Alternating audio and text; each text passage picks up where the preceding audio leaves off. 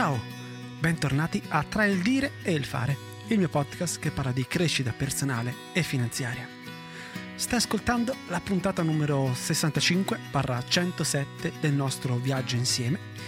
Ieri hai ascoltato una bellissima puntata, una bellissima intervista con Andrea Favaretto. Se non l'hai fatto, vallo, a recuperare. E sono molto contento di queste chiacchierate perché penso che sia il mo- modo migliore per trarre un sacco di, di spunti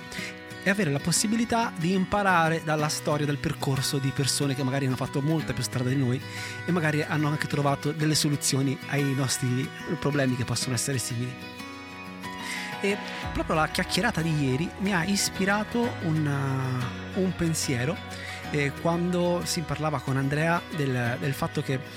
oltre alla costanza che per, per, riuscire a avere un risultato, quindi raggiungere un obiettivo, eh, ci, anche, eh, ci vogliono anche altre cose, una su tutte quella di essere mh, che ci piaccia il nostro percorso e che quindi non sia mh, solamente uno sforzo, ma sia anche un piacere come diceva Andrea ieri, come quando una persona impara per hobby qualcosa, poi magari diventa veramente bravo, diventa numero uno in qualcosa, ma perché è partito come, con, con l'amore verso quello che, che faceva. E questa cosa la ritrovo molto anche nel mio percorso, perché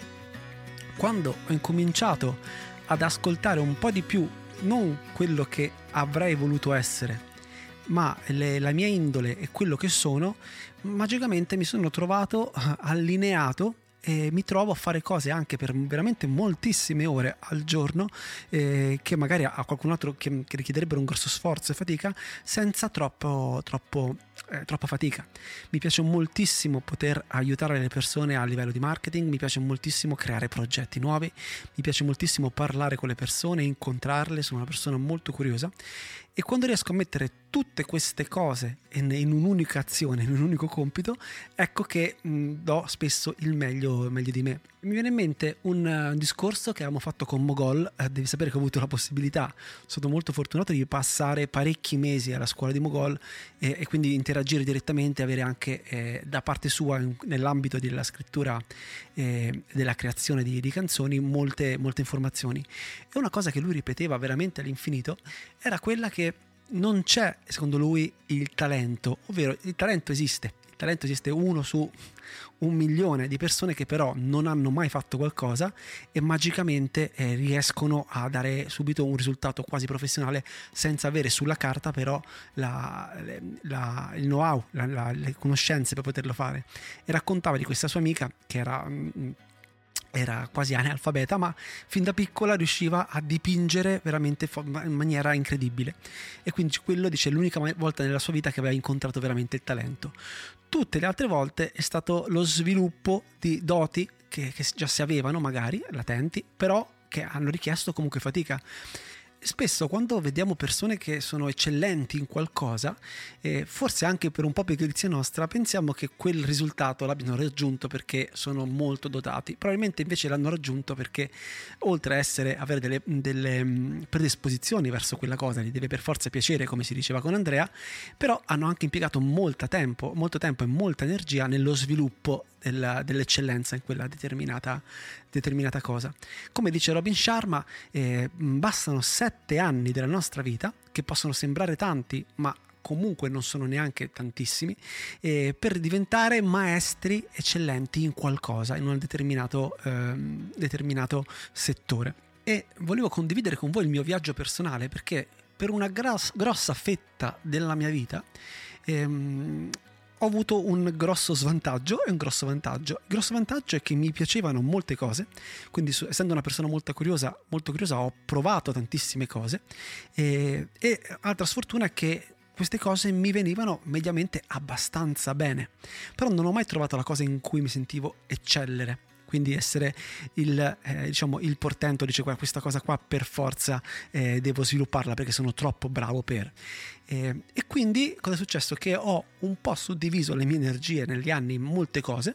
però senza magari arrivare mai all'apice di, di, di, nessuna, di, alcune di queste. Su alcune sono riuscito ad arrivare molto in alto, però non su tutte ovviamente. Eh, ma la sensazione che ho dopo diversi anni è che probabilmente mi sono concentrato o dedicato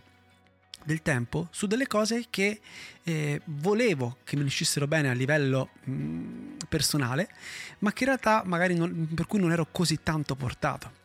E, ehm, e, qua mi rilego anche a un discorso che abbiamo fatto qualche settimana fa sulle virtù giapponesi e sull'ikigai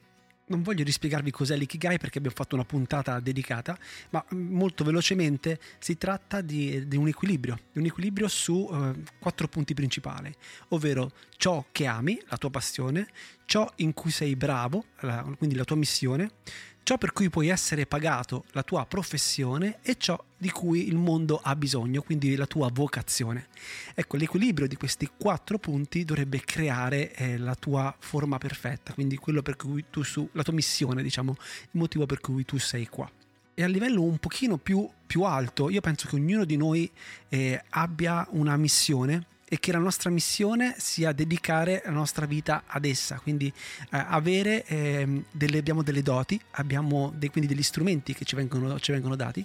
ed è il nostro dovere riuscire a trovarli e cominciare a perfezionarli per poi rendere, ehm, diciamo, riportare eh, al mondo questi doni e eh, usarli come servizio eh, verso gli altri. E, oh, abbiamo parlato molte volte di questo argomento, però mi piace sempre ritrattarlo mi piace sempre analizzare. Per esempio, io in questo momento, anche se questo, questo viaggio di crescita personale mi costa molto in termini di energia e di tempo, tolto a tantissime altre cose, in realtà però non mi costa a livello personale. Quindi non mi, non, mi, non mi, pesa stare qua ore, scrivere il podcast, cercare le informazioni, editarlo, montarlo tutti quanti i giorni perché mi sento allineato con quello che voglio essere, sto parlando di me, sto parlando di una parte di quello che voglio, voglio fare nella mia vita. Questo, questo, pensiero voglio ringraziare anche Andrea perché mi ha messo in moto molti pensieri per la testa che voglio sviluppare nei prossimi giorni. Io come sempre ti ringrazio per il tempo che mi hai dedicato e domani se vorrai sarò ancora qui con una nuova puntata sempre sulla crescita personale e finanziaria. Io intanto ti auguro una bellissima giornata e se non dovessimo sentirci, una buona vita. Ciao!